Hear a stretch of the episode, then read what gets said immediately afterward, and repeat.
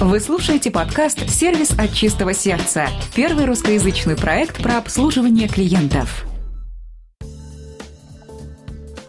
Здравствуйте, уважаемые слушатели! В эфире 24 выпуск вашего любимого сервисного подкаста. И с вами его постоянные ведущие Дмитрий Лостовыря и...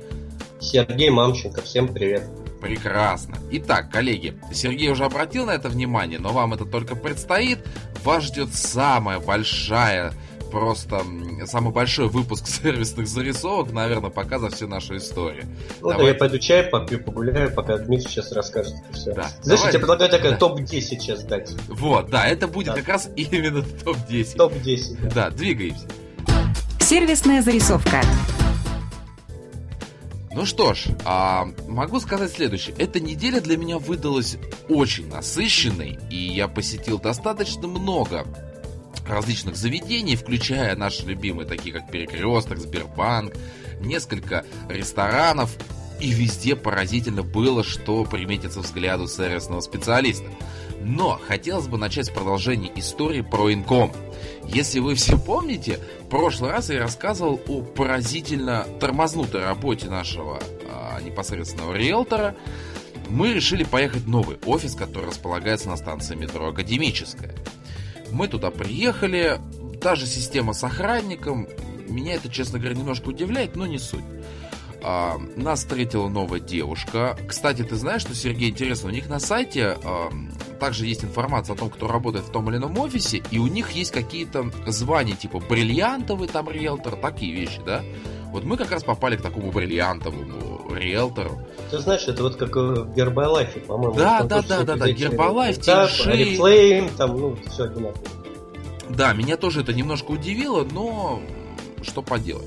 Вот. Нас встретила новая девушка, забыл, как ее зовут, и она гиперактивная. Вот просто невероятно она тут же прям, вот, коллеги, внимательно, если в прошлый раз мы неделю ждали первого варианта, то здесь мы уже в офисе получили 2-3 варианта.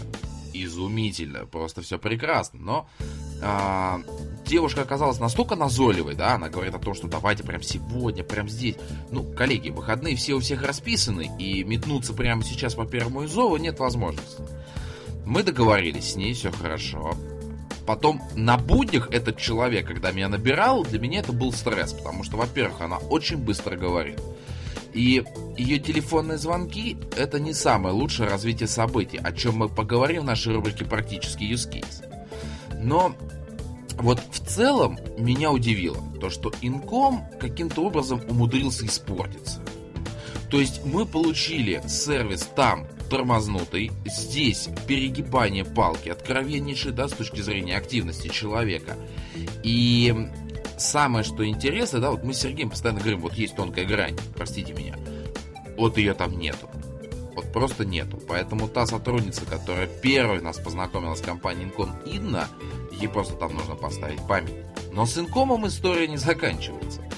Я решил поговорить с какой-нибудь клиентской службой, да, э, набрав на номер, указанный на сайте, я позвонил в чью-то квартиру. Наверное, не туда попал. А, я решил заказать обратный звонок. Я заказал его а, в прошлую субботу. Коллеги, сегодня воскресенье. Звонка не было. Единственное, что может быть, я указывал тот же мобильный, что я указывал риэлторам. Может быть, они увидели, да, что я уже кому-то обратился и поэтому не стали перезванивать, но все равно это не повод. Вопросы у человека могут быть разными, поэтому они обязаны были, естественно, перезвонить. Но давайте двигаться от негатива к третьей сервисной зарисовке. Это ресторан «Планета Суши».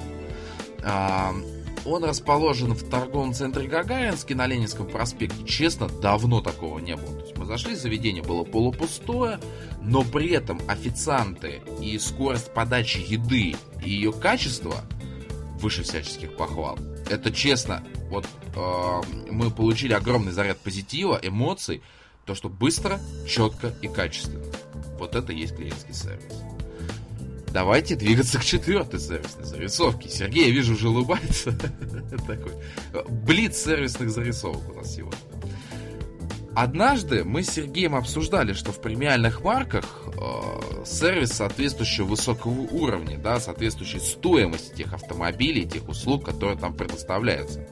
Вы знаете, сегодня я готов это опровергнуть, честно говоря.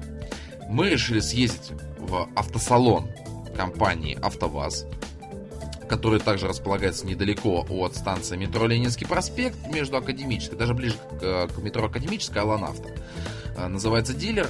Правда, сидят они очень глубоко внутрь и проходишь через такую немножко стрёмную территорию, но неважно. Внутри сам менеджерский персонал одет аккуратно, невероятно вежлив и ненаносчив, как в китайских автосалонах или в автосалонах Citroёn и Peugeot. То есть персонал действительно очень чуткий, мне очень понравилось, как э, мы поработали с прескурантами как дополнительных услуг, так и прайсов, так и в машине там посидели. Он рассказал очень много интересных вещей. Поэтому э, вот именно этот автосалон доказал, что если ты хочешь оказывать клиентский сервис, неважно, что ты продаешь, будь тут даже телега для лошади, можно оказывать именно высокий уровень сервиса. Еще раз напомню, это рядом с метро Академическая, салон Аланавто. Молодцы, хвалю. Ну а теперь то, что Сергею очень нравится, это компания Перекресток. Удивительный случай. Мы решили вечером зайти и купить, ну, что-нибудь мелкое, просто прийти домой, быстро перекусить и делать дальше свои дела. Мы зашли в отдел э, бакалея, там, где горячая курочка продается, собственно. У продавщицы был вид, такое ощущение, что мы ее оторвали от чего-то великого. От, э, наверное, работы в области Нобелевской премии. Что-то вот примерно такого масштаба. Ее выражение лица показывало, что я ей не нужен. И мой заказ это не что иное, как лишнее сотрясание воздуха в этом магазине. Она также невежливо общалась, она не смотрела ни в глаза, ни поздоровалась, ни попрощалась. А там продукция упаковывается в такую пакетик такой белый, да? Так она просто его вот плюхнула на прилавок, когда нам давала. И вот это оставило настолько ничтожное впечатление, что было не очень приятно там находиться. Поэтому компания Перекресток еще работать и работать даже до того же салона АвтоВАЗа, коллеги. Это правда. Но теперь мы двигаемся к моему новому любимцу в области сервисных зарисовок, это Home Credit. А Сергей сейчас видит, как там написана формулировка, но я ее озвучивать не буду. Суть в том, то, что когда мы туда снова пришли, я в прошлый раз говорил, что у сотрудника там дешевая рубашка, прям невероятно, какой-то полугрязный пиджак. Мы тут опять приезжаем, опять грязный пиджак, во-первых, в перхоти, во-вторых, он чумазый, у него еще брюки то ли в грязи, то ли в чем. У меня один вопрос. Они хоть следят за своим внешним видом? Или считая, что они находятся где-то в районе таком спальном, ближе к МКАДу, это все нормально, то есть можно типа так вот себя вести. А если это был бы там Арбат, например, да, то там все должно быть нормально. В общем, Home Credit продолжает меня радовать чистотой своей одежды, при том, что сам офис чистый кристалл. Двигаемся к седьмой сервисной зарисовке. Сергей, вы еще не устали? Нет, нет, я слушаю, мне даже интересно. Слушай, а перекресток это все тот же напротив бывшего кинотеатра Ханой, да?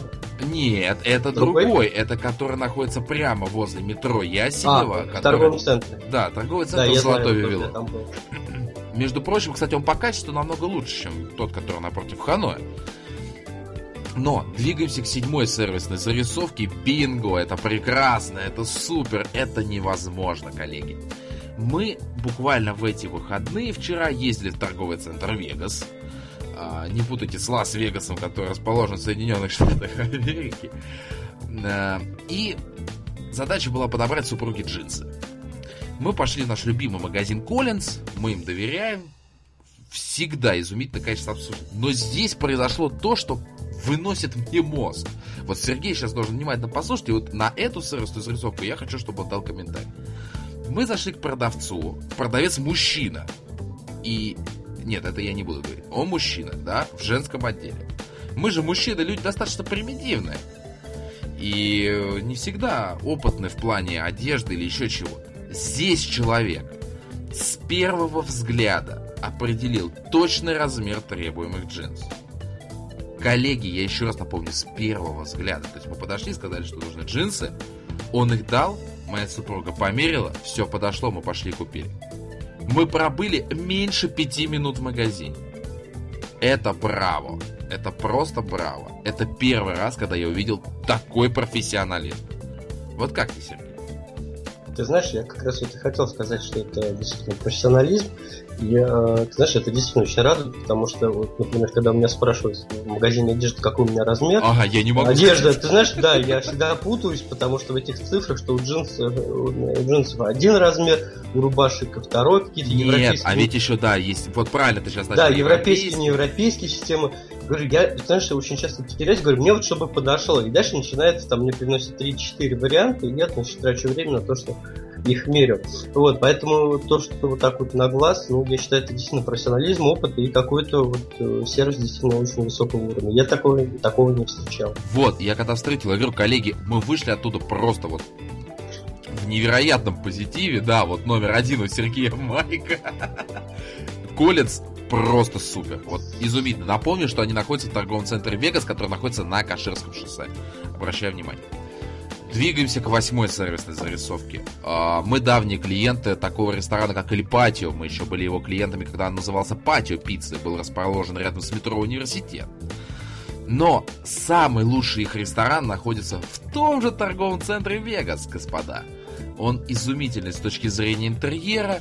Там потрясающее количество официантов, именно то, которое нужно. Все приносит быстро, моментально. Но там было нечто. Точнее, сотрудник официант, и его зовут Злобин Максим. Изумительный. Мы с ним очень быстро нашли общий язык, юморили постоянно. Потому что, когда мы кушали, я заказал себе зеленый чай с жасмином. Внимание, я себе заказал зеленый чай с жасмином, супруга себе заказала а, коктейль алкогольный, я забыл какой.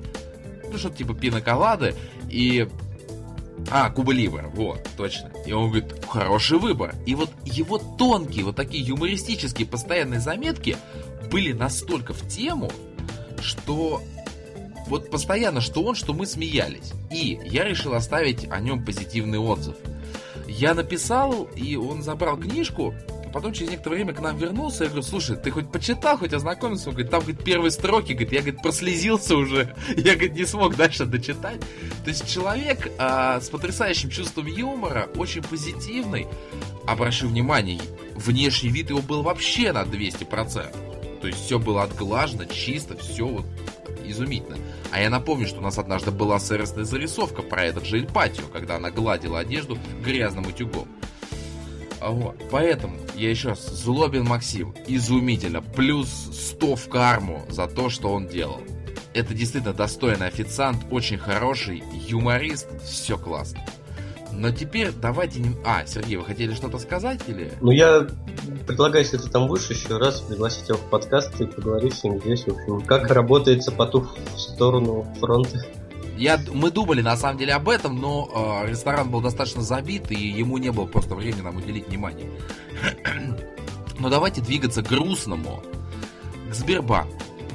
Да, коллеги, сегодня и Перекресток, и Сбербанк мы перевыполняем план наших сервисных средств. Давай я тебя немножко вот сейчас прерву, чтобы ты, знаешь, как это, передохнул чуть-чуть и скажу, что вот э, в прошлую субботу, когда мы с тобой закончили записывать подкаст, я пошел в наш родной Сбербанк, который находится в торговом центре Вейпарк здесь, в Путилках, хотя это Московская область, ну, географически, то территориально этот Сбербанк относится к Москве. А, такая тоже маленькая экспресс-зарисовка.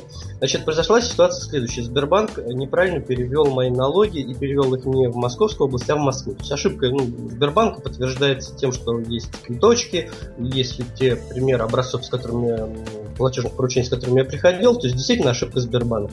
Из-за этого, в общем, получилась ситуация, что пенсионный фонд не увидел моих э, налогов, меня штрафовали, там пени, все такое. Вот. Сейчас мы эту ситуацию как раз регулируем, и э, необходимо было получить в Сбербанке копию платежных поручений сводных, э, по которым вот налоги перечисляются в федеральное казначейство, для того, чтобы отобразить, что эти деньги, да, были заплачены вовремя, они просто по ошибке попали в Москву, а не в Московскую область. И дальше начинается самое интересное. Я, ты знаешь, я вот уже когда шел, уже, знаешь, есть какое-то вот такое э, третье предчувствие, что что-то будет не так. Поэтому я сначала зашел на фудкорт, перекусил, и потом уже пошел э, в Сбербанк. Ну, начнем с того, что Сытый Сергей, добрый да, Сергей. Там всего было два специалиста. То есть один, э, ну вот, собственно говоря, в кассе сидит в этой Ой, будочке. тебе повезло. Э, аквариум, в аквариуме я это называю. Вот. И второй специалист, э, ну, обычный специалист. Я подошел к той, которая была свободна, это как раз кассир.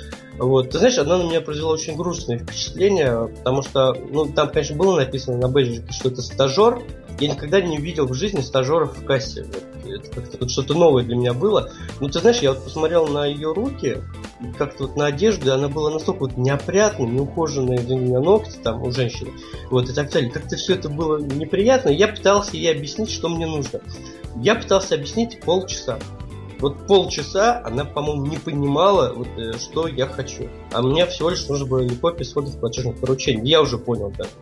Вот. А потом она передала меня, значит, вот второй женщине, которая молодая девушка, которая явно нравится, что она себя чувствует каким-то уже большим профессионалом. Она э, и с клиентами, и даже вот с этим стажером общается, ну, в общем, так, значит, с. То есть это очень четко видно.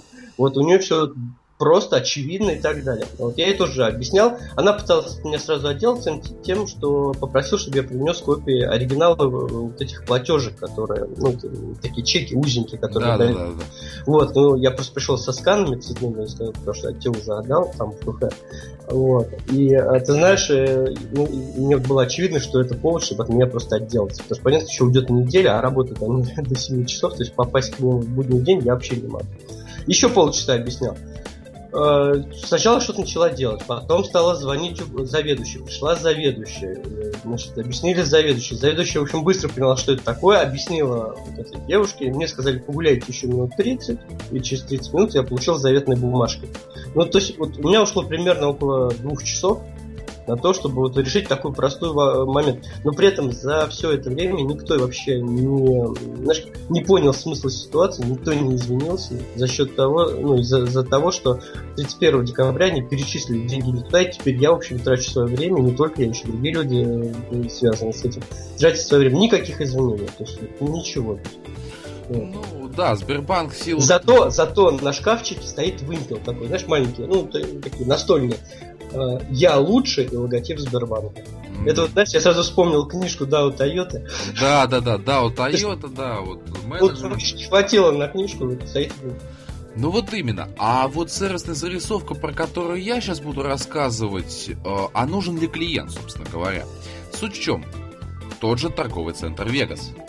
Сбербанк, офис Сбербанка.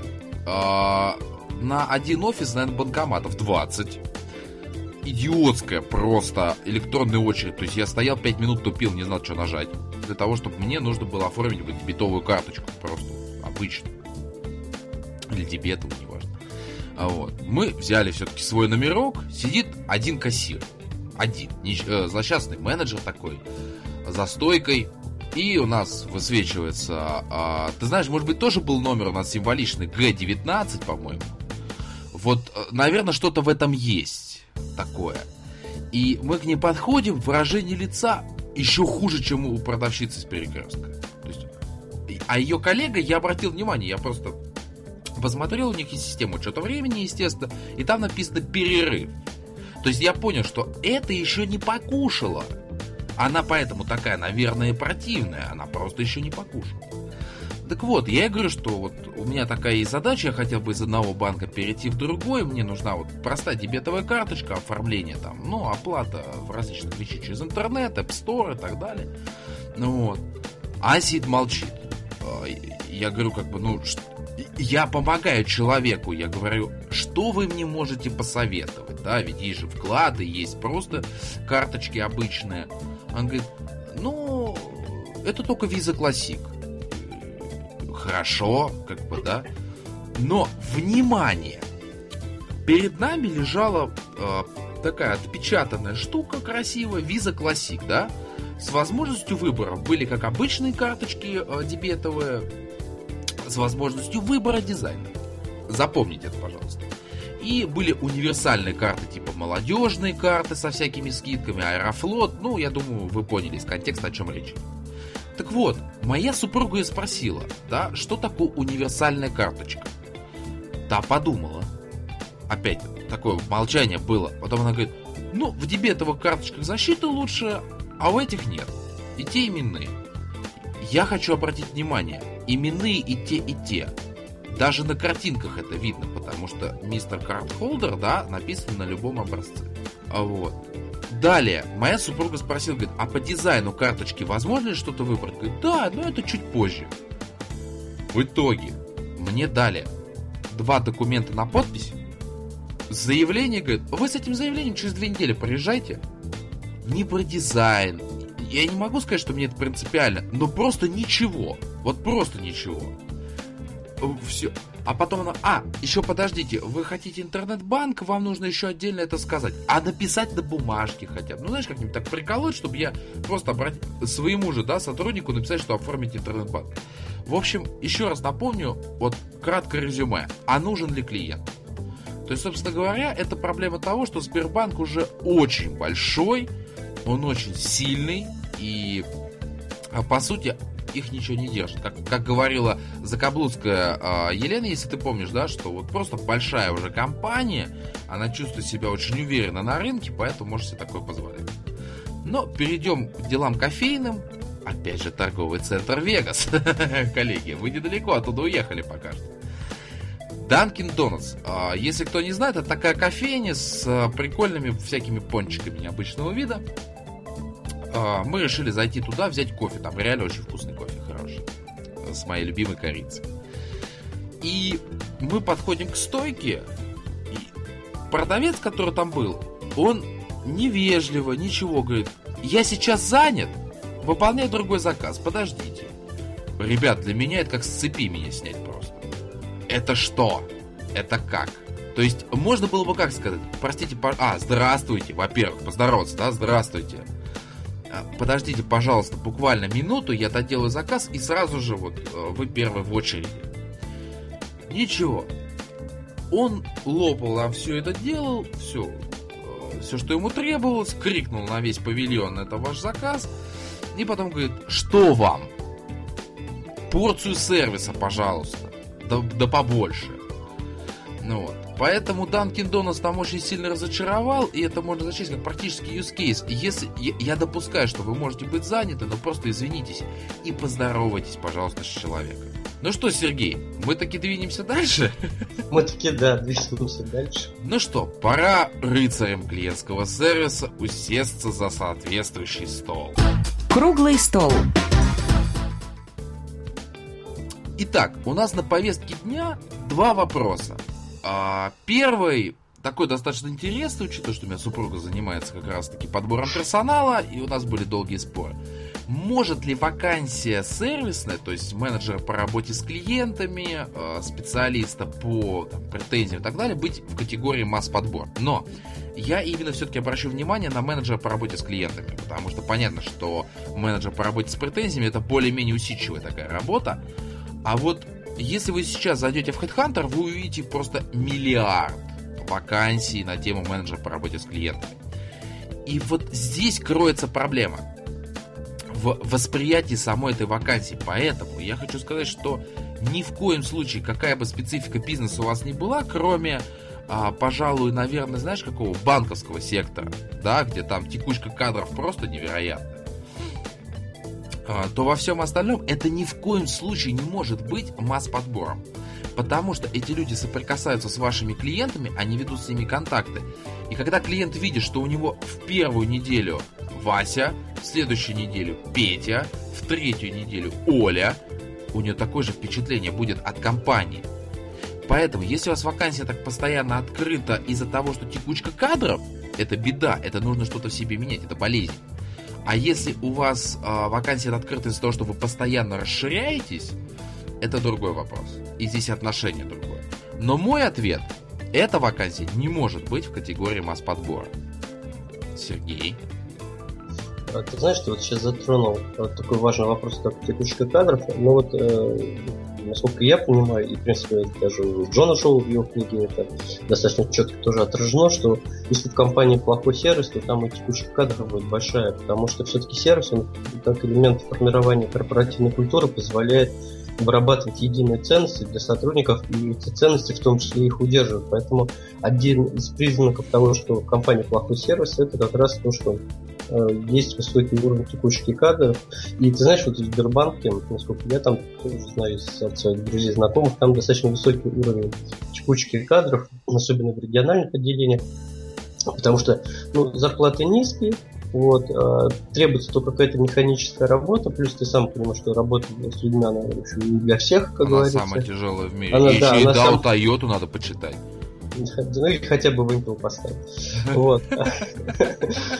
Вот, поэтому э, это один из показателей. Что касается масс-подбора, ты знаешь, вот здесь, э, на мой взгляд, такая же проблема возникает, как э, со специалистами колл-центра в банках, когда у них есть четкая задача, вот чтобы потенциальный клиент пришел отделение банка. Что там будет дальше, им абсолютно не интересно. Они себя даже с банком, по сути, не ассоциируют, не обладают никакими возможностями, не обладают полномочиями. Они даже письмо не могут выслать клиенту потенциальному с информацией, когда их отдавать. Я рассказывал эту историю с банком. Открытие. Поэтому я боюсь, что здесь такая же ситуация возникает, когда перед отделом кадров стоит задача просто вот набрать сотрудников, вроде как там департамент обслуживания, или в отдел обслуживания, или там продаж и так далее. И а, они просто набирают всех подряд с улицы, ну, вроде как, знаешь, не убогие, и слава богу, давай пойдешь. И дальше уже э, эти сотрудники, по сути, попадают в эту единую систему, и ну, а дальше два варианта. Либо это действительно человек там по ходу научится быть действительно сервисным специалистом, что, к сожалению, ну, на мой взгляд, крайне редкая ситуация. Либо это будет такое механическое выполнение своих обязанностей, и это будет вот к вопросу, что, извините, я, даже извините, я занят, это будут какие-то свои дела, вот это мы ставим себя выше, чем клиенты, ну и так далее, и так далее. Ты знаешь, мне кажется, что, вот, говоря о масс-подборе, подбирать сервисных специалистов нужно, как говорится, с умом. И, может быть, их должны подбирать те, кто сам работает в обслуживании, потому что ну, они лучше, наверное, понимают профиль того человека, который должен вот на этой должности быть. Согласен, полностью поддерживаю. И двигаемся ко второму вопросу. А, я его недавно услышал. Отличается ли собеседование с опытным сервисным специалистом от собеседования с кандидатом без опыта? Честно говоря, нет. Потому что понятно, что опытный специалист э, имеет как-то больше компетенций и немножко по-другому отвечает на вопросы, да. Но что там, что там, мотивы одинаковые. И требования такие же одинаковые. Мы сейчас говорим про одинаковые вакансии. То есть не про то, что опытный специалист идет на руководителя, а кандидат без опыта идет на обычную э, должность такую, вот, рядовую, да? Нет. Именно одна должность, но вот два разных специалиста. По сути, нет.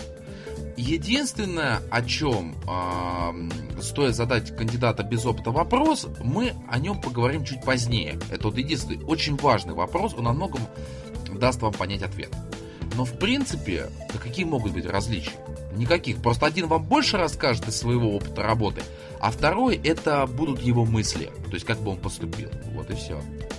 Да, Сергей?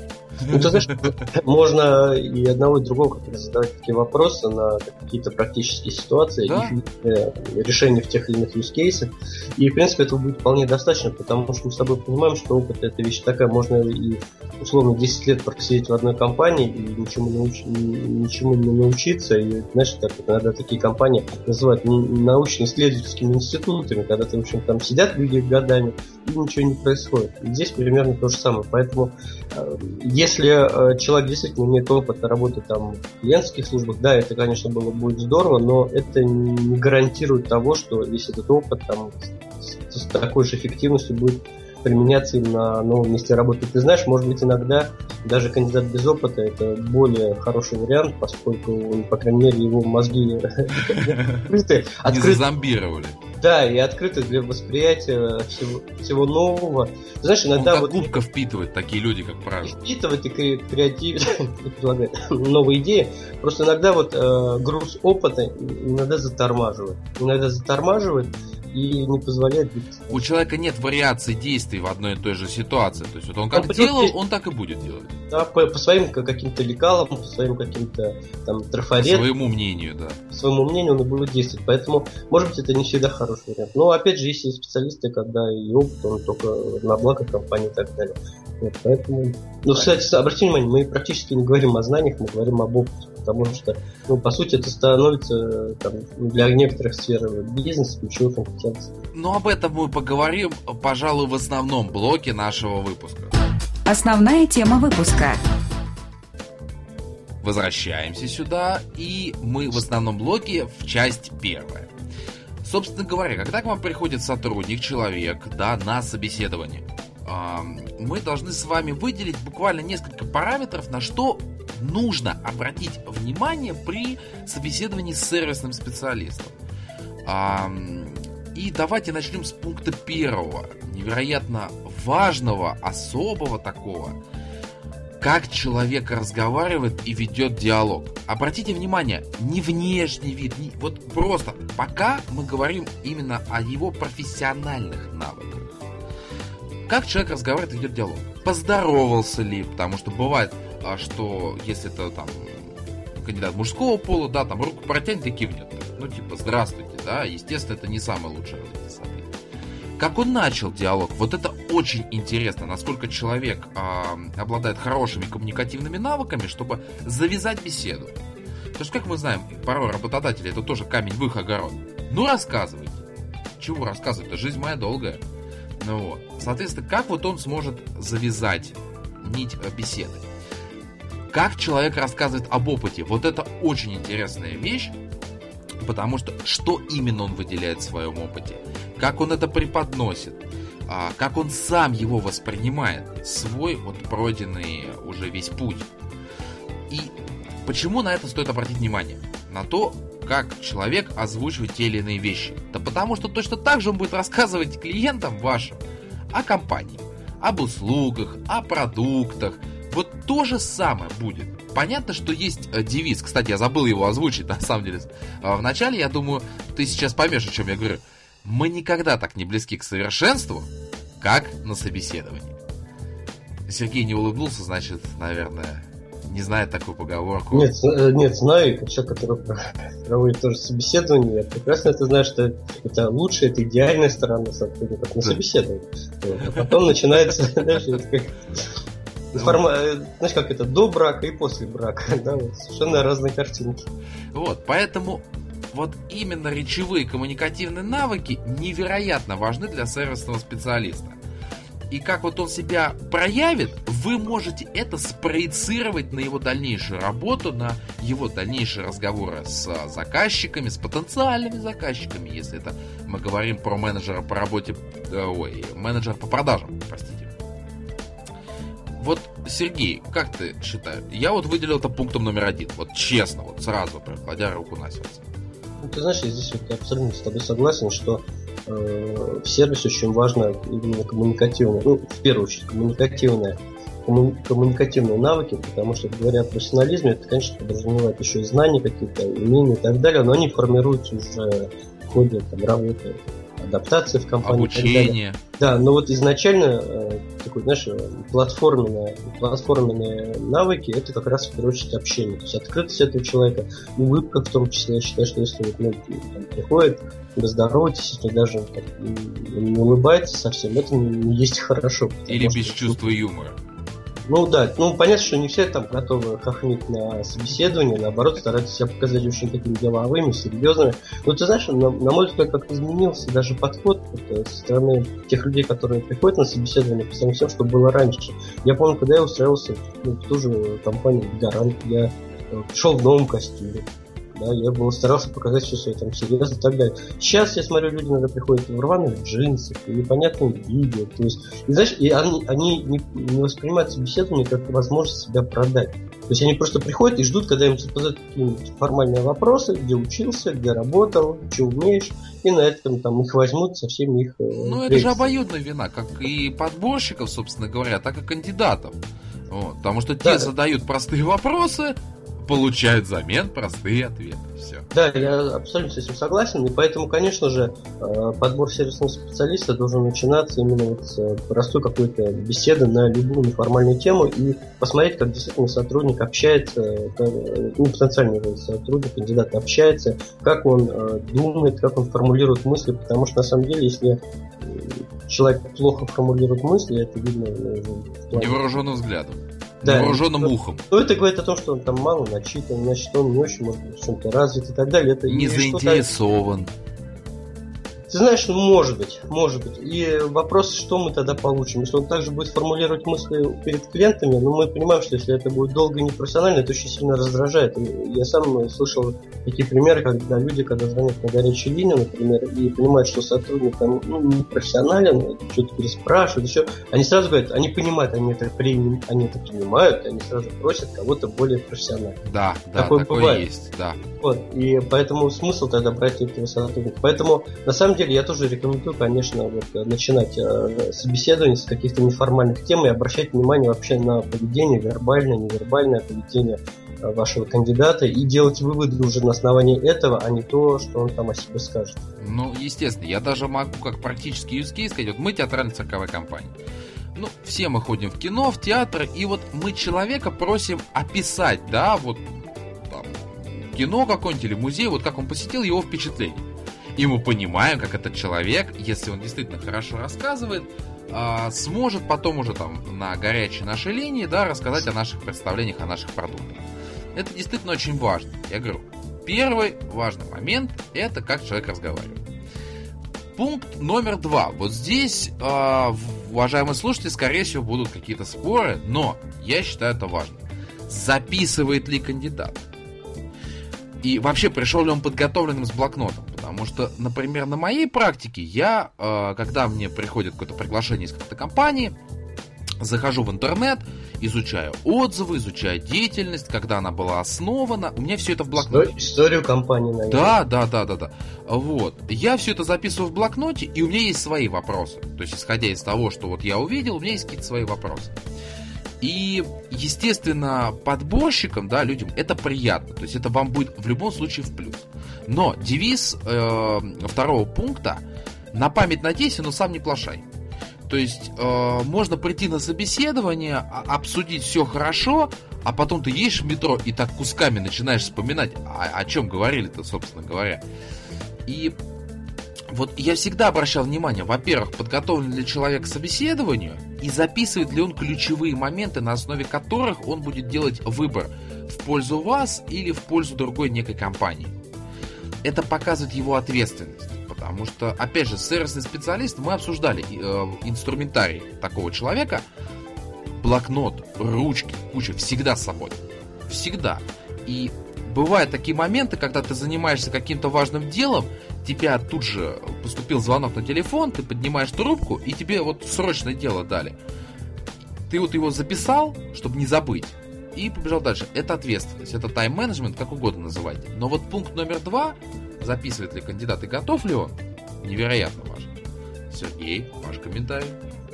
Но мы с тобой говорили о том, что э, в общении с клиентом, когда ну, важно какие-то разговоры какие-то важные цифры, детали, что их надо записывать. Мы это обсуждали не в одном выпуске подкаста, и поэтому, в принципе, если на собеседовании мы видим, что сотрудник подготовлен, что он пришел с блокнотом, или даже пусть это была бумажка какая-то и так далее, ну, это фиксирует, это значит, что мы можем поставить плюс одна компетенция, которая ему пригодится уже в рамках его непосредственной деятельности. Значит, у него есть вот это понимание, что важная информация, и, ну, если он ее считает, конечно, важной, она должна записываться. Если он не считает ее важной, то я не думаю, что он ее будет записывать, понимаешь? И то же самое, опять же, он может просто ко всему относиться формально, ну, пришел, что-то отсобеседовал. Вообще снизилось вот восприятие работы как кто-то как чего-то серьезного, как серьезный там этап жизни, как карьерный рост там, и так далее. Многие просто приходят, потому что, ну, вроде как надо где-то что-то поработать и так далее.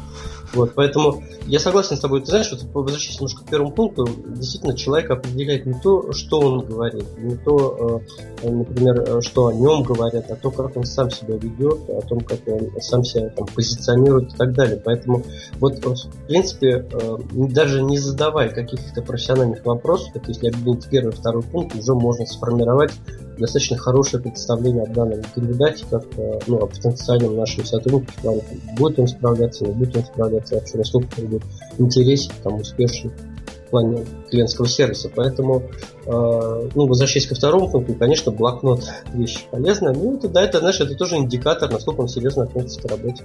знаешь, я вот, когда тоже устраивался, я помню, я прекрасно изучил страничку сайта компании у компании.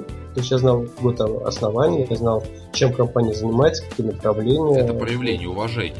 Да, я мог показать, что я в теме. То есть, когда мне рассказывали э, там историю, ну, кратко компании, я пил голову, да, да, да, вот я вот об этом читал. То есть это, в общем, компании приятно, потому что она видела, что действительно проявил там э, интерес, дополнительный, да. ну, дополнительный интерес, да, инициативу в этом плане изучал. И не просто пришел там непонятно что. Ты знаешь, так приходит, да, а о чем вы занимаетесь? О, страшный вопрос. Ну, вопрос да, тогда зачем ты вообще пришел в эту компанию? Если Ведь работодатель-то вас все знает, когда вы родились, где вы работали, когда вы работали. Все-таки вы узнаете о работодателе. Вот, поэтому я считаю, что записывать, конечно, это правильно. Но это, кстати, один из навыков, то есть важную информацию записывать, готовиться. Естественно. Пункт номер три. Очень вкусная вещь, и порой, а, вы знаете, волосы дыбом встают. Ну, у тебя там особо их нет на голове, поэтому там вряд ли есть. Сергей, ну что вы. А вот. А, какие рассказывает человек истории? Во-первых, о руководстве компании, но это отдельно. И о клиентах. Я очень часто прошу на собеседование, я не знаю, Сергей, пользуешься ты таким вопросом, я прошу рассказать историю, да, вот из рабочей практики человека, которая вот ярко его может символизировать, да, его компетенции, его возможности, может быть, быстрый ум, какое-то мышление. Вот я прошу всегда такую историю рассказать. Во-первых, люди мнутся, потому что сразу пытаются вспомнить что-то самое изумительное в их карьере. Самое что-то прекрасное. Чаще всего я могу сразу сказать, это называются какие-то безумные сделки. Это я прям там выиграл тендер, там все прекрасно, не вопрос. Но вот что человек выделил для такой истории, это показатель его ценностей, во-первых, и во-вторых, э, как он будет работать с клиентами. То есть вы увидите, на что он поставил акцент, да, и исходя из этого будет уже понятно примерно, чем человек будет заниматься в процессе и на что он сам как бы в дальнейшем метит. Но вот на что он в дальнейшем метит, это чуть позднее. Вот, Сергей, пользуешься ли ты таким вопросом? Ну, не в такой формулировке, немножко, в принципе, цель та же, но я задаю вопрос, чем человек гордится, и вот какие а, ну, значимые... Ну, ну, это, по сути, да. то же самое, говорю, да, какие значимые события в его жизни происходили. Знаешь, вот если сотрудник говорит потенциально, что вот, да ничего у меня такого не было. А, да. Да, ничем не горжусь. Знаешь, мне так грустно становится, мне так да. сразу становится его в чем-то жалко. Это, значит, такая, знаешь, а, обыденная серость, это такой, знаешь, мордор э, с серыми тучками постоянно, и ничего светлого в жизни нет. А я здесь обычно помогаю человеку, говорю, ну ладно, если не в рабочей, то в личной жизни. Я говорю, вы же по-любому чем-то гордитесь. Ну, я обычно так стараюсь помочь людям. И там обычно находится, там трое детей, не знаю. Ты знаешь, э, мне рассказывали коллеги значит, на стрелялись специалисты, э, когда задали вопрос, э, чем вы гордитесь. Ну, сейчас дословно не скажу, но на какой-то машине кладу стрелку спидометра вправо. То есть... Да, потрясающе. Или еще один кто-то сказал, смогу положить с одной левой. И так далее. Ну, хотя бы этим. Ну, ну хотя бы что-то, Хотя бы что-то, да. Да, человек выделил в своей жизни. И вот, кстати, а, если Сергей позволит, мы двигаемся дальше к пункту номер 4. Вот а, это относится к кандидату без опыта в большей мере. Я, в принципе, всем этот вопрос задаю. Кем вы себя видите через 2, 3 и 5 лет? Мотивация проста. А, первые два года, по идее, сотрудник новый, который приходит, да, он получает знания он адаптируется к вашей компании и начинает вот постепенно свои компетенции в ней расширять. Три года, а, вот этот год, который еще там есть, да, он уже понимает, куда он хочет развиваться, в каких направлениях. Э, там, руководящий состав, может быть, какой-то новый отдел вашей компании. И пять лет большинство ответов было это уже там, я не знаю, старший менеджер по работе с клиентами, который руководящая должность. Вот честно скажу по опыту, 80% людей не могла ответить, кем она себя видит через 2-3 через года. Вот все говорили, что через 5 лет начальник. Вот все. Но через 2-3 через года никто не мог нормально ответить. Вот 80% просто. Другие 20% говорили, что вот я хотел бы подтянуть немножко знания вот в этой области, да. Ну, и возвращаясь к сервисам, например, к анкетам обратной связи, получить больше навыков в этой отрасли. Или там повысить навыки э, холодного обзвона. Да, э, вот за два года, да, там чего-то поднабраться и в дальнейшем уже, да, метить на руководящую должность. Это относится к человеку и без опыта. Есть, когда он к вам приходит, вы его спрашиваете, вот кем вы, вот кем вы себя видите, да, через 2, через 3, через 5 лет. И поверьте мне, это много покажет. Во-первых, как правильно Сергей заметил, это отношение к работе. Вы поймете, он действительно, он серьезно рассматривает вот в дальнейшем работать менеджером по работе с клиентами, или он воспринимает это как временную подработку, так вот, сейчас я побуду таким-то, потом стану таким-то. Естественно, человек очень ветреный. И должного результата едва ли может принести. Но вот все-таки спросите у человека относительно его планов на будущее. Сергей, какие у вас планы? Кем вы себя видите через два, через три, через пять лет? Ну, ты знаешь, я вижу себя через два года гуру сервиса в России, клиентского сервиса. Вот. Э, ну, наверное, человек номер один, а как по-другому? Нет? Ну это ладно, это Сильно. Конечно, ну а кто сказал, что надо, надо ставить, в общем, глобальные планы. Смотри, здесь проблема на самом деле в другом. Дело в том, что, э, к сожалению, у нас э, пока еще не принято планировать свою личную жизнь там, на какие-то периоды вперед. А у нас люди, бо... Э, может быть, это там отголоски нашей истории 90-х годов в том числе. Люди боятся планировать, потому что уж слишком много было различных событий, которые на планах многих там ставили крест или их как-то разбивали. Поэтому, на самом деле, мне кажется, когда человек говорит, что через 5 лет он видит начальником, это банальная отговорка. То есть он, скорее всего, предполагает, что от него ожидают, что вот он должен как бы хотеть развиваться, что он должен как-то расти, поэтому он, конечно, скажет, что через 5 лет, да, да, да, начальник. На самом деле, я думаю, что в большинстве случаев это на самом деле не так, а просто, знаешь, так заведомо готовый ответ. Не, ну вопрос в том, как он это сказал, естественно. Вот. А что касается ближнего планирования, то ты знаешь, э, ну, говорю, люди не планируют особо вот как-то жизнь, свою карьеру, они вот приходят и работают, и ждут, а вдруг что-нибудь произойдет, а вдруг меня повысят. Ну так, чтобы целенаправленно кто-то к этому шел, как-то старался развиваться там горизонтально или вертикально. Знаешь, я очень мало таких людей встречаю, к сожалению. И даже сейчас те, кто работает в разных компаниях, спроси, а какие у тебя там цели, стремления, куда ты где ты себя видишь, там, как ты планируешь развиваться. Да, большинство скажет, да мне здесь хорошо. И даже это вот ты приводил там 80-20 практически принцип Паретта. Я думаю, что здесь 95%, э, которые, в принципе, ничего не хотят. Вот, знаешь, помнишь, мы с тобой говорили про зону комфорта. Вот многие в нее стремятся, и как в болоте, в таком асфальтовом, знаешь, они в него попадают, застревают и постепенно, ну, тонут. Вот. Очень многие стремятся к зоне комфорта. Это нельзя сказать, что это плохо, это, в общем, нормально. Это, естественно, такой процесс стремления к спокойной, нормальной жизни, к стабильной. Вот. Но мы с тобой понимаем, что успешные люди это те, кто наоборот хочет всегда вырваться из зоны комфорта, кто наоборот эту зону всегда обходит. Да, они там будут ошибаться, но они успеха будут добиваться чаще, чем все остальные. Поэтому не совершает, планиров... не совершает ошибок тот, кто ничего не делает. Да, да, да. Вот, поэтому на самом деле, а, когда человек спрашивает о планировании, если он ничего не отвечает, ну, скорее всего, просто действительно, ну, большинство не хотят или боятся, скорее всего, даже планировать. Ведь я вспомню, у меня до сих пор вот, э, есть родственники, которые ну, выросли в модели, что лучше не высовываться, лучше ничего не говорить заранее, лучше ничего не планировать. Ну, в общем, вести такую тихую, тихую жизнь. Вот, ну, это ошибочно, особенно в сердце. Естественно. Но мы двигаемся к части 2 основного блока подкаста. Это, собственно говоря, какие ошибки совершаются на собеседовании с сервисным специалистом. И первая ошибка, она невероятно глупейшая. Она произошла со мной, когда я собеседовался в компании Первый Бит. Если кто-то знает такое, это обслуживание продуктов 1С. И э, присутствовал старший, по-моему, HR-менеджер и потенциальный руководитель и вот они мне задали изумительно глупый вопрос, какой клиент для вас является лучше. Коллеги, а, обращаю ваше внимание, что этот вопрос де-факто является неправильным. Вот я людям полчаса объяснял, что я как э, да, сервисный специалист, как человек, которого задача обеспечивать высокий уровень сервиса и высокую лояльность компании, важен каждый клиент. Это вообще это аксиома.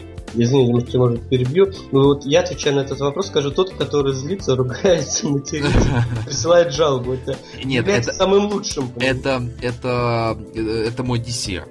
Я очень действительно люблю таких клиентов, это очень вкусно, это очень интересно, но э, просто этот вопрос на самом деле надо задавать владельцу бизнеса как, когда у него появляется бизнес-модель, и он должен понимать, какой клиент для него самый лучший, то есть кто та самая аудитория, которая будет получать его продукт.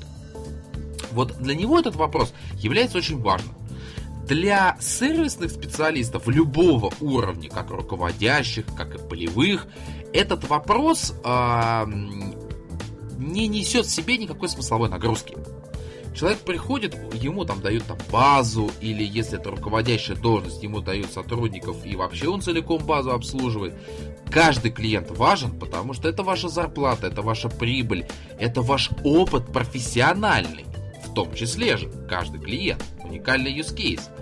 Поэтому ни в коем случае я очень прошу компанию Первый Бит убрать этот вопрос из собеседования, а остальным не акцентировать внимание на то, какой клиент для вас самый лучший. Потому что когда я ответил, что ваш вопрос он неправильный, они мне говорят, ну ладно, вот с прошлых мест работы расскажите, какой клиент у вас был самым лучшим для вас. Да боже мой, ну что ж так ему это надоело. Но у меня есть одно подозрение, для чего это было сделано, но об этом мы поговорим чуть позднее. Сергей, хотите что-то прокомментировать по такому пункту 1?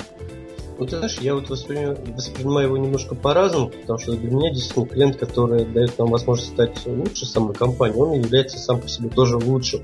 С другой стороны, конечно, там... Да, ты тогда принижаешь других клиентов, которые не дают тебе возможность развиваться лучше, но приносят деньги. Так, интересно, разбираемся. Вот, это первое, говорю, первое взгляд. Второй взгляд, э, лучше, который действительно платит регулярно деньги, ну, не задает каких-то вопросов, то есть он просто вот есть, и он всем доволен. Это вторая категория.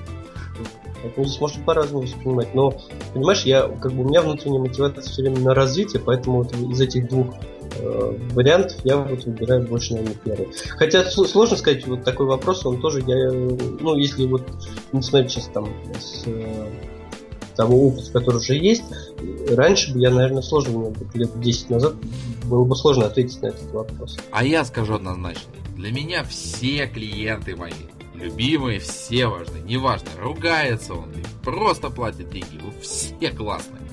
Слово. Но двигаемся к пункту 2.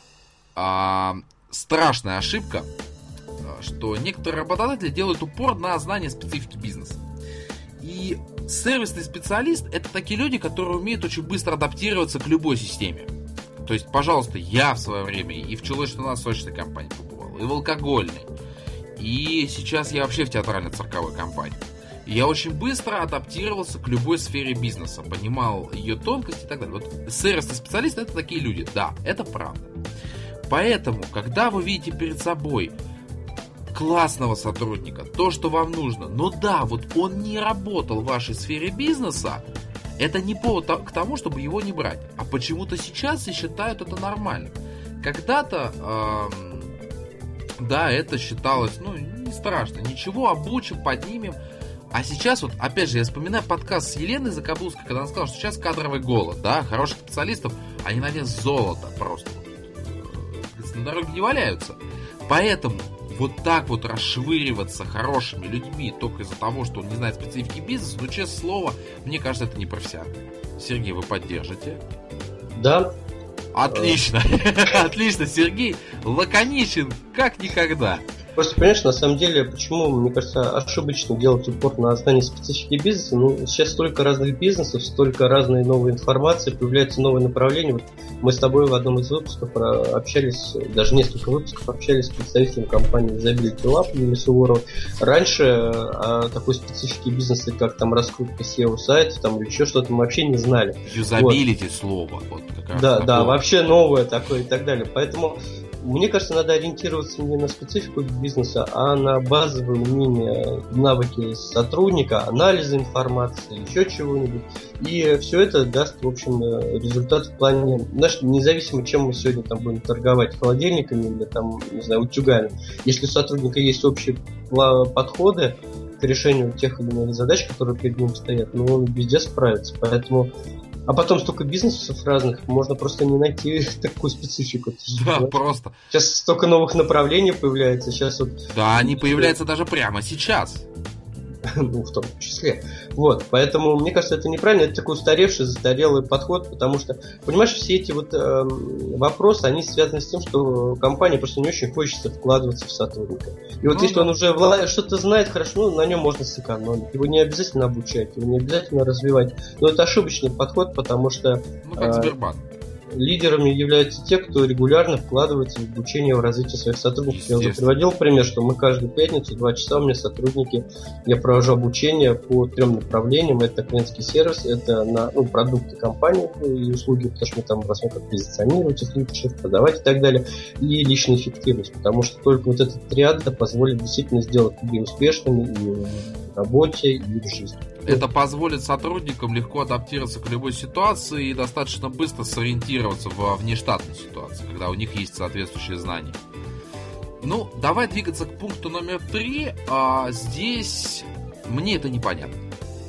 Все-таки сервисный специалист это люди, которые оказывают высокий уровень сервиса. Я сейчас говорю конкретно про а, менеджеров по работе с клиентами, то есть те, кто занимается послепродажным обслуживанием.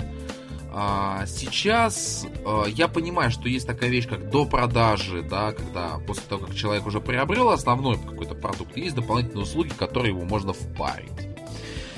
И сейчас я проходил очень много собеседований там разного уровня и руководящие и так далее, и вот упор прям делался на продаже, то есть не на сервис, да, не на обслуживание, не на что, а вот прям на продаже и точка я понимаю, всем хочется кушать, всем хочется заработную плату, но когда а, так подобным образом воспитывать человека, да, что вот ты продавай, продавай, продавай, и он приходит на работу и впаривает, впаривает, впаривает клиенту, это не клиентский сервис, это не забота о других компаниях. Знаешь, знаешь же, как они интересно преподносят вот эту вещь?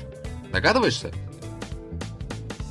Сергей там просто на фоне мне подавал а, мимикой, а, собственно говоря, дальнейшее движение по подкасту. Они говорят, вот, ну ведь клиент купил наш продукт, а доп. услуги ему же могут сейчас понадобиться, а он о них еще не знает. То есть, э, э вот честно, у меня слов просто нет про эту вещь. И сервисный специалист э, до продажи, да, есть такая штука, не вопрос. Но обслуживание клиентов – и понимание человека, вот там, коммуникативные навыки, да, его желание, как он хочет развиваться в дальнейшем, это основа собеседования. А не когда из того часа, который вы общаетесь, 40 минут это продажи, и 20 минут это обсуждение всего побочного. Сергей, твое мнение? Мне э, действительно кажется, что в последнее время, ну, последние лет 10, наверное, 15, очень большой упор действительно идет на продажи во всех сферах бизнеса, а не на сервис. И ты знаешь, это вот косвенно подтверждает, я общался с руководителями разных э, учебных центров и тренинг, тренинговых компаний в, в разных регионах. Засилие тренингов по продажам и практически единичные тренинги, просто единицы. Э, в некоторых регионах вообще нет программ э, по клиентскому обслуживанию, по сервису. Вот. И, на мой взгляд, это действительно, ну, в общем, такая беда, потому что хороший сервис, он и даст привлечение и новых клиентов, и развитие уже существующих. Когда мы вкладываемся на продажу, мы на самом... Во-первых, это очень затрат. Продажа, ну, ты знаешь... Стоимость одного это... клиента, да. Да, это очень дорого. Лучше э, вкладываться в развитие уже тех, которые есть, и они вам придут новых. Знаешь, я вот тут подводил небольшую статистику по своему направлению за первые три месяца этого года по структуре прихода денег. Вот у меня получилось так, что 40% это новые продажи, 30% это перезаключение, ну, годовых контрактов, то есть это продление, по сути.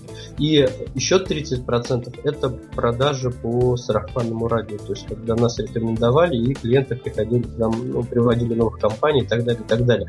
То есть, в принципе, у нас вот, э, к счастью, то есть, конечно, мы недавно, ну, наше направление три года только действует. Ну, вот, и сначала мы тоже делали упор на продажи, но постепенно процент продаж снижается, больше э, идут как бы уже ну, развитие клиентов, клиентов, плюс приход новых клиентов. И здесь вот в чем самая выгодная, как говорится, плюшка, да? То есть самая выгодная плюшка а, продаж по рекомендации. Здесь никаких затрат, абсолютно никаких затрат. То есть клиент приходит с нулевыми затратами на привлечение. Поэтому, мне кажется, действительно, вот упор на продажи, это, к сожалению, продавать становится все тяжелее и тяжелее. Это тоже факт. И э, вот бизнес-тренеры, с которыми я общался на тему тоже продаж, они говорят, что вот мы все время что-то придумываем, но продавать реально труднее. Конкуренция растет, там уровень специалистов падает и так далее. Сейчас о, многие услуги стали невероятно доступными, что клиент сам принимает решение, и нет ничего сложного, просто взять и попробовать ту или иную услугу, и понять, нужна ли она тебе или нет. Уже даже продавцы-то как толком не нужны стали в наше время.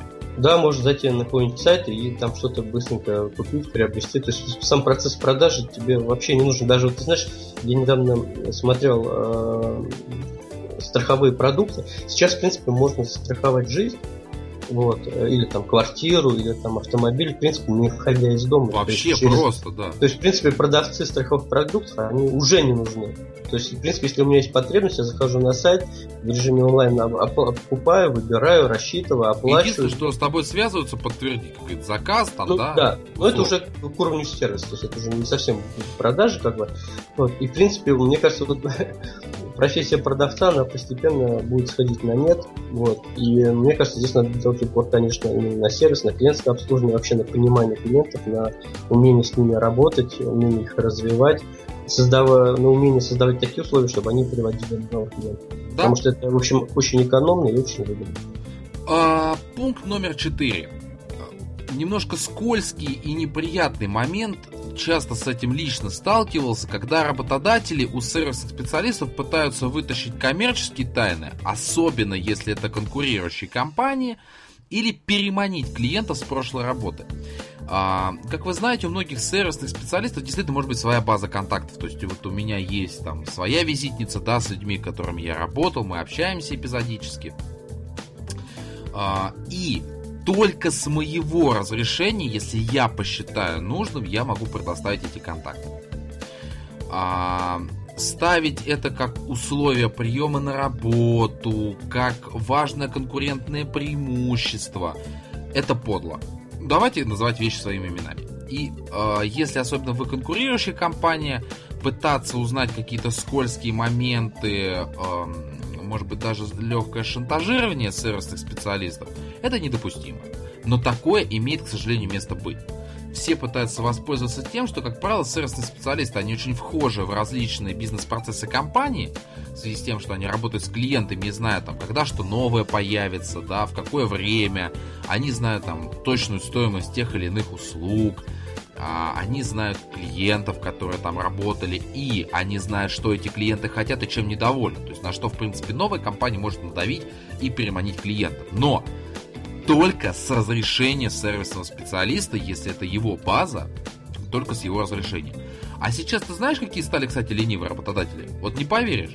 Вот как-нибудь зайди в HeadHunter, да, введи менеджера по работе с клиентом. Обязательно иметь свою базу контактов свою базу клиентов. Рекомендуется иметь свою базу. То есть люди уже перестали даже напрягаться. При этом зарплату, которую они предлагают, ну, ребят, ну о чем? Это не то. Поэтому а, такое поведение считать подлым всем сервисным специалистам и игнорить такие компании. Это недостойные игроки рынка. Ну, мне здесь добавить нечего, потому что, в принципе, наши точки зрения здесь полностью совпадают. Я просто хотел сказать, что на самом деле, вот еще, ты знаешь, а, по моему мнению, я уже давно перестал верить в какую-то конфиденциальную информацию, какую-то но она все равно есть. служебную она тайну. есть все равно. Нет, я согласен, я сам подписывал очень много разных документов э, по конфиденциальной информации, которая там, в нашей компании есть и так далее. Вот. Э, но просто, ты знаешь, вот э, в, в эпоху развития современных информационных технологий, но вот верить в коммерческую тайну уже, по-моему, любой документ, даже самый секретный вот, можешь сейчас найти где угодно, в принципе. То есть, поэтому я, я согласен, что с точки зрения человеческой, вот так вот переманивать там, или знаешь, как это, уходить со своей клиентской базы, или знаешь, как находить сотрудников в конкурирующих бизнесах и предлагать им ну, шпионить, по сути, на компанию, это уже за, грань, за гранями ну, там, нормально. Это законодательство уже, господи. Ответственность. Вот, ну это, знаешь, такие вопросы уже, мне кажется, они, это не то, что ошибки, это, это не ошибка, это, мы рассматриваем это в категории ошибки, это не ошибка, это целенаправленное действие. Это слабость компании. То есть, э, учитывая, что они не могут просто так... Э, Желание сэкономить на издержках, если уж совсем так Ой, ну, Зачем вкладываться, развиваться, зачем? Вот, можно просто там собрать команду из там, конкури... специалистов конкурирующих компаний. Их не надо учить, их не нужно развивать. Им нужно сказать вот вперед и как-то замотивировать все. И понять это можно, но я там это не принимаю. Вот, а, и пункт пятый, это то, о чем мы говорили с Еленой, да, в рамках выпуска когда не предупреждают о будущей нагрузке, да, что-то скрывают и лгут по вакансии, собственно говоря. Самое популярное, на какую тему лгут, это зарплата. Давайте говорить честно. Вот. А все остальное по бизнес-процессу, по объему. А, ведь знаешь же, есть популярный вопрос. Скажите, а вот сколько вы вели клиентов? Там, чем больше, тем лучше. До 100 клиентов. О чем вы? Прям вот беспрерывно каждый день. И все такие, вау, круто, да, мы вас берем. А вот, вот это взаимный обман на собеседовании, он приводит к тому, что потом такие дикие конфликты происходят, и просто смешные даже порой. А вот. Когда обман скрывается, тут пузырь, он лопается, и все. Поэтому я призываю как соискателей, так и работодателей, будьте взаимооткрыты, взаимовежливы, да, и все-таки, несмотря на то, что всем хочется работать, и мы никогда так не бываем близки к совершенству, как на собеседовании, а потом все вскроется. Обязательно. Особенно, когда человек говорит, что я невероятно эффективен а, в плане тайм-менеджмента, я могу вам напродать на 200 миллиардов баксов. А, первый месяц все покажет. Не вопрос. Да. Но я говорю, любая вот такая ложь, она вскрывается очень быстро, моментально. Особенно, знаешь, что мне нравится, когда человек говорит, я нахожу язык вообще с любым человеком. Я невероятно коммуникативен, но потом заходит в кабинет, и ты видишь, как он сидит в углу, такой вот весь зажатый, и все. Ну, просто Нео, избранный. Ну, э, Сергей, вы от меня что-то скрываете? Вы меня что-то не предупредили? Ну, у меня есть еще пять подкастов, тоже в сервисе. Вот. Я а... их забаню. Значит, э, что касается пятого пункта, ты знаешь, э, мне кажется, вот э, мы говорили о том, что есть такое понятие, как внутренний сервис. То есть это взаимоотношения со своими коллегами, там, сотрудниками и так далее. И как принципа внешнего сервиса, так и важнейшим принципом, принципом внутреннего сервиса является честность. О, честность, да. этот принцип должен проявляться вот с первого взгляда, как говорится, с вашим потенциальным сотрудником до последнего взгляда, когда он уходит из компании. На этих словах Дмитрий одел темные очки. Ну, вот, вы что-то хотите, стесняетесь мне в глаза смотреть? Нет, это, это просто, это матрица. Вот, просто я хотел сказать, что действительно те принципы сервиса, о которых мы говорим регулярно, там, честность, открытость, профессионализм, они должны проявляться не только по отношению к клиенту, то есть внешний сервис, но и по отношению к своим потенциальным сотрудникам, это внутренний сервис. И вот здесь, конечно же, честность самый важный момент, потому что, конечно, это самый главный вопрос на собеседовании, сколько я буду получать, но очень важно объяснить э, не только вопрос денег, ну и там, если есть какие-то дополнительные возможности роста, развития, там различные бизнес-обучение, там, социальные пакеты там, и так далее. Это вот э, необходимо не просто там говорить о цене, но э, о зарплате, но и создавать все вот цены. Добавочную стоимость. Ну, по сути, да. Вот. И самое главное, да, быть честным, потому что очень часто, очень часто на собеседованиях, ну, сейчас мы говорили, что есть кадровый голод, там главное, чтобы все-таки сотрудник вышел, выйдет, ну, скорее всего, потом, когда очнется, вряд ли захочет уходить, вроде уже устроился, там уже что-то начал работать. Вот лениво писать заявление.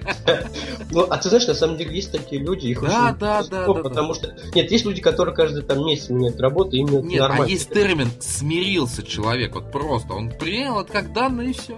Ты знаешь, здесь не только даже смирился, и вот э, есть замечательная книжка э, Роберта Чельдини «Психология влияния». Есть один из принципов, это обязательная последовательность. Если ты принял какое-то решение, даже если оно тебе не очень нравится, ты дальше будешь действовать, все свои действия, в том числе э, действием будешь показывать верность и правильность данного решения. Да, да, есть, да, да. Действует например, на зло себе То есть ты купил, например, какую-то машину, и она тебе не очень, предположим, нравится, но всем своим друзьям ты будешь рассказывать, какая она замечательная, какая она хорошая, какая выгодная цена. Или, там, а как, да, зато когда попробуешь включить ну, поворотник, она отломалась просто ручкой. Вот, то есть вот эти шесть принципов влияния, они работают и здесь в том числе. Вот. И, э, к сожалению, да, действительно есть. Но, опять же, я вот э, вместе с Дмитрием, положа руку на сердце, призываем всегда быть честны, честны да. с, с своими сотрудниками и, и самое главное, самими собой. Вот, это тоже правильно, быть честными самими собой. Мы сегодня поговорили о собеседовании с сервисным специалистом, немножко затронули, что это за вид вакансии. Сегодня было астрономическое количество сервисных зарисовок, в рамках которой я поделился своей насыщенной жизнью. Вот. Но теперь я уступаю место а, Сергею в его рубрике. Календарь. Спасибо, Дмитрий. Я хочу для всех наших слушателей еще раз напомнить, что 12 апреля 2014 года... Международный день космонавтики. Да. Э, кроме этого, состоится э, мой семинар по клиентскому сервису, который называется «Первоклассный сервис», начинается с вас. А, пройдет он в Москве в конференц-зале гостиницы «Салют».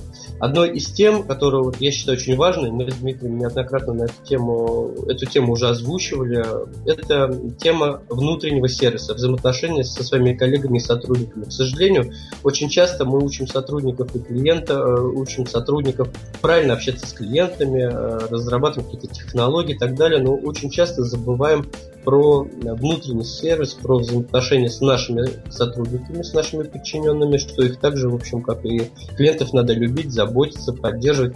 И с нашими коллегами из других э, подразделений компании. Временами, особенно крупных компаний, взаимоотношения между подразделениями напоминают фронтовые сводки, кто в кого больше кинул грязи, это называется. Это называется лихие 90-е, кто кого. Да, поэтому мне кажется, эта тема очень важна, потому что сервис вещь комплексная. Это не только невозможно быть улыбаться и быть замечательно хорошим и добрым и заботливым, ласковым, нежным и честным с клиентами, но при этом. Спасибо, Сергей. Да, но при этом в собственной, комп... в собственной компании там перекидываться э, злыми словечками, подкалывать друг друга и так далее. И так Быть далее, честным далее. самим собой, мы об этом Да, мы уже об этом говорили. Поэтому в рамках этой темы мы будем говорить не только э, о клиентском сервисе внешнем, но и о внутреннем. Он пройдет такой связующей нитью через все четыре части семинара. Поэтому призываю всех приходить на семинар, становиться лучше и для своих клиентов, и для своих сотрудников, и для своих коллег. Еще раз напомню, 12 апреля, Москва, э, конференц-зал гостиницы «Салют». Полную информацию о данном семинаре в моих профилях в социальных сетях и на моем блоге у сервиса.рф. Да, добавляйте Сергея в друзья в Фейсбуке. Да. Ну что, а теперь мы снова вернемся к инкому в нашей следующей рубрике. Практический use case. Я как раз хотел снова затронуть телефонный разговор специалиста с клиентом, потому что то, что со мной произошло на э, вот с менеджером в новом компании Инком, это было нечто. Суть в чем? А, мы оставили снова три почтовых ящика электронных. Три, боже мой, господа, есть у них и почта, и компы, у них все есть, как казалось. Но посреди рабочего дня она меня набирает и говорит, что вот, классная квартира появилась, надо ехать. Она, она выносит мне мозг, что вот вы должны прямо сейчас туда метнуться. Это лучшее, что вы видели в своей жизни. Ну, короче, типичная продажа квартиры, да. Ты, ты знаешь, это принцип дефицита э, задействован. Со мной быстро... такой не прокатывает, у меня к этому иммунитет. Это, кстати, на тему вот э, спама, приходящего мне на почту, я, я на такой не куплюсь. Так вот, я ей говорю, подождите, подождите, подождите. Я говорю, я не против. Я говорю, вы мне, вот дальше внимание, я говорю, напишите мне, пожалуйста, этот вариант на электронную почту. Она мне говорит, да вот, мы сейчас... То есть она меня начала учить. Вот, сейчас это все переписка, нужно ехать. Я говорю, уважаемая, родимая моя, я на работе, я не могу метнуться сейчас вот прямо здесь, тут, в эту замечательную квартиру, офигительную. Это, наверное, был пентхаус Москва-Сити. Я не знаю, что это могло быть. Так вот, а, я ей говорю, скиньте на электронную почту, чтобы моя супруга еще посмотрела. она продолжает говорить, вот переписка, это все долго, такие варианты, они долго не живут. В общем, резюмируя в практическом case. Первое. Не давите на клиента и не учите его жизни. И второе. Умейте слушать клиента и выполнять то, что он говорит. Все. То, вот, вот точка. Вот здесь вот все точка. Здесь не может быть ничего иного. Да, Сергей? Лаконично я добавил бы еще одно слово. Слушать и слышать. Вот ну да. Очень важно. Потому что очень многие вроде как умеют, этому даже учат слушать, а вот не слышать. Понимаешь, то есть они делают вид, там даже используют техники там активного слушания, ага, слушали, ага, тогда, ага, ага, ага, ага. Ну, да, и опять о своем. Вот так ощущение, что вот все, что ты говорил, оно, знаешь, рефлекс был, покакал и все. И все. Что все, вы произнесли в эфире?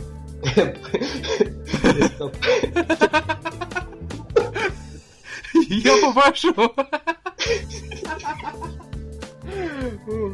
Я сказал поагакал. А, вот. Просто на первый взгляд, уважаемые слушатели, я специально попросил Сергея расшифровать. Может, у меня проблемы? Хотя у меня... У нас, сегодня, у нас, я смотрю, какое-то очень веселое настроение. Это, наверное, преддверие 1 апреля, который будет на следующей неделе. О, да. О, да. Ну что, а мы двигаемся к нашей завершающей рубрике, в рамках которой я снова уступлю микрофон Сергею. Анонс следующего выпуска. В качестве, да, анонса хотел меня Дмитрий сегодня смешит просто, уважаемые слушатели, и поэтому сбивает временами. А, анонс следующего выпуска. Э, в следующий раз мы будем обсуждать сервисные профессии и опять призываем вас присылать свои, свои варианты, свои примеры. Мы, конечно же, подберем то, что нам Я интересно. уже даже почти подобрал. И, да, Дмитрий уже подобрал, но мы готовы с удовольствием выслушать те профессии или даже те какие-то э, сферы бизнеса, которые интересуют вас, и поговорить об этих профессиях, и если хотите, вы можете даже стать участниками нашего подкаста. Конечно. Мы всегда рады. Мы всегда рады. Да, свяжитесь любым удобным для вас способом. Комментарии, социальные сети, электронная почта, голубиная почта. Пожалуйста, у нас пункт приема любой, который вам удобен. Но предоставляйте обратную связь. И еще, а, у нас увеличивается количество подписчиков. Я искренне благодарю всех тех, кто с нами, кто к нам присоединяется.